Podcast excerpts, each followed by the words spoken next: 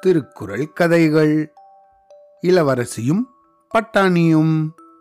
முன்னாடி ஒரு காலத்துல ராஜஸ்தான் மாநிலத்துல ஜெய்ப்பூர் நகரத்துல இளவரசன் ஒருத்தன் இருந்தான்.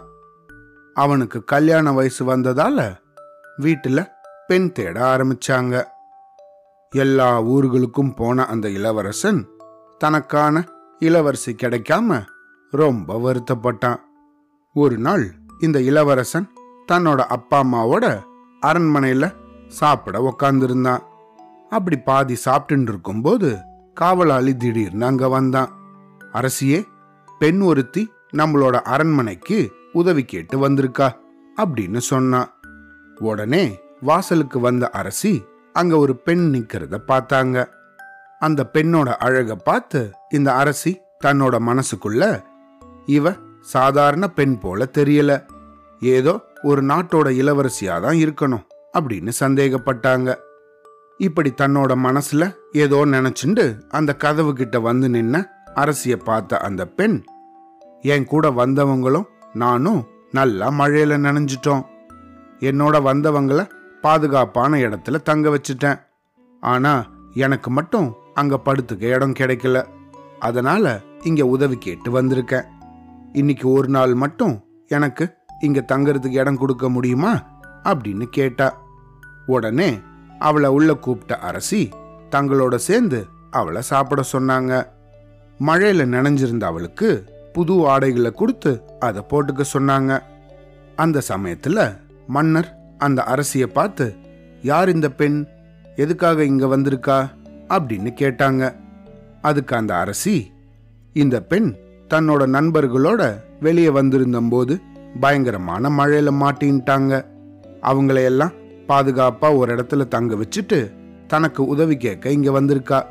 நல்ல குணமுடையவளா தெரியறா.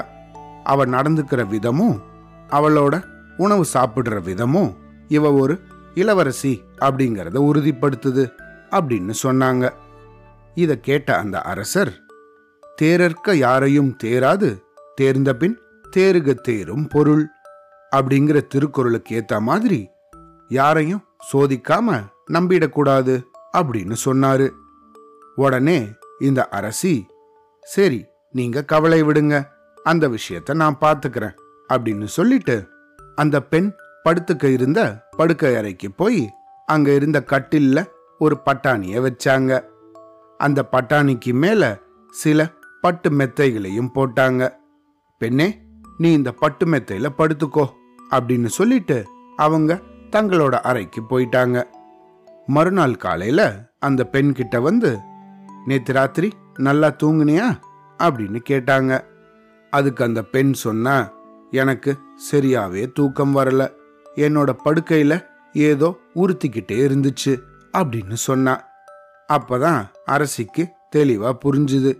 இவ உண்மையாவே ஒரு இளவரசி தான் பிறந்ததிலிருந்து சுகமாவே வாழ்ந்ததால சின்ன பட்டாணியோட உறுத்தல் கூட இவளுக்கு அசௌகரியமா இருந்திருக்கு அப்படின்னு முடிவு பண்ணி மன்னர்கிட்ட போய் இந்த விஷயத்த சொன்னாங்க. உடனே அந்த பெண் கிட்ட அரசி உன்னோட அரண்மனை எங்க இருக்கு? அப்படின்னு கேட்டாங்க. அதுக்கு அந்த பெண் எப்படி நான் ஒரு இளவரசின்னு கண்டுபிடிச்சீங்க? அப்படின்னு கேட்டா. அதுக்கு அந்த அரசி தான் செஞ்ச அந்த பட்டாணி சோதனையை பத்தி சொன்னாங்க. உடனே அந்த பெண்ணும் தன்னோட ராஜ்யத்தை பத்தியும் தன்னோட அப்பா ஒரு பெரிய ராஜா அப்படிங்கிற விஷயத்தையும் சொன்னா.